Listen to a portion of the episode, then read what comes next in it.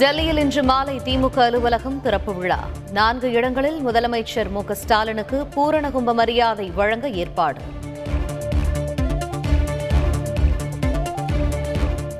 உள்ளாட்சி தேர்தல் முடிந்ததும் திட்டமிட்டு நூற்றி ஐம்பது சதவீதம் வரை வரி உயர்த்தப்பட்டுள்ளது. எதிர்க்கட்சித் தலைவர் எடப்பாடி பழனிசாமி கண்டனம். மற்ற மாநிலங்களை விட தமிழகத்தில் குறைவாகத்தான் சொத்து வரி அதிகரிக்கப்பட்டுள்ளது. மத்திய அரசின் நிபந்தனையால் தான் வரியை உயர்த்தியதாகவும் அமைச்சர் கே. என். நேரு விளக்கம்.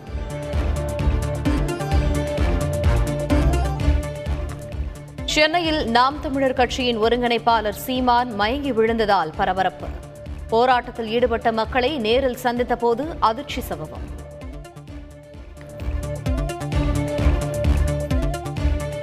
வன்னியர்களுக்கான பத்து புள்ளி ஐந்து சதவீத இட ஒதுக்கீட்டிற்காக போராட வேண்டிய அவசியம் இருக்காது. முதலமைச்சர் ஸ்டாலின் மீது நம்பிக்கை இருப்பதாக அன்புமணி ராமதாஸ் பேச்சு.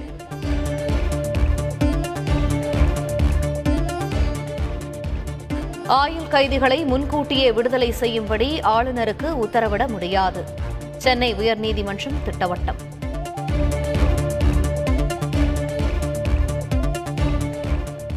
சென்னை கபாலீஸ்வரர் கோவிலில் காணாமல் போன மயில் சிலையை கண்டறிய விசாரணை குழு. ஓய்வு பெற்ற நீதிபதி வெங்கட்ராமன் தலைமையில் அமைத்தது தமிழக அரசு. ஜெயலலிதாவின் இல்லம் தொடர்பான சென்னை உயர்நீதிமன்ற உத்தரவிற்கு தடை விதிக்க வேண்டும். உச்சநீதிமன்றத்தில் அதிமுக மேல்முறையீடு. பெட்ரோல் டீசல் விலை இன்றும் லிட்டருக்கு தலா எழுபத்தி ஆறு காசுகள் அதிகரிப்பு. சென்னையில் ஒரு லிட்டர் பெட்ரோலின் விலை நூற்றி எட்டு ரூபாயை கடந்தது. சென்னை கோயம்பேடு மார்க்கெட்டில் காய்கறி விலை பதினைந்து ரூபாய் வரை அதிகரிப்பு. எரிபொருள் விலை உயர்வால் லாரி வாடகை கட்டணம் உயர்ந்ததே காரணம் என தகவல். வர்த்தக சிலிண்டரின் விலை உயர்வு எதிரொலி. தேநீர் கடைகளில் டீ இரண்டு ரூபாயும் காஃபி மூன்று ரூபாயும் அதிகரிப்பு. கோவை குனியமுத்தூரில் கல்லூரி மாணவர்களின் மோதல் வழக்கில் ஒன்பது பேர் மீது வழக்கு.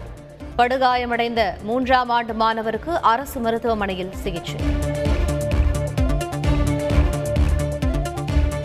கேரள நடிகையின் பாலியல் வழக்கில் நடிகர் திலீப்புக்கு முக்கிய குற்றவாளி எழுதிய கடிதம். போலீசாரிடம் சிக்கியதால் விசாரணையில் புதிய திருப்பம். ஐபிஎல் திருவிழாவில் இன்று மாலை மூன்று முப்பது மணிக்கு மும்பை ராஜஸ்தான் அணிகள் மோதல். இரவு ஏழு முப்பது மணிக்கு டெல்லியை எதிர்கொள்கிறது குஜராத்.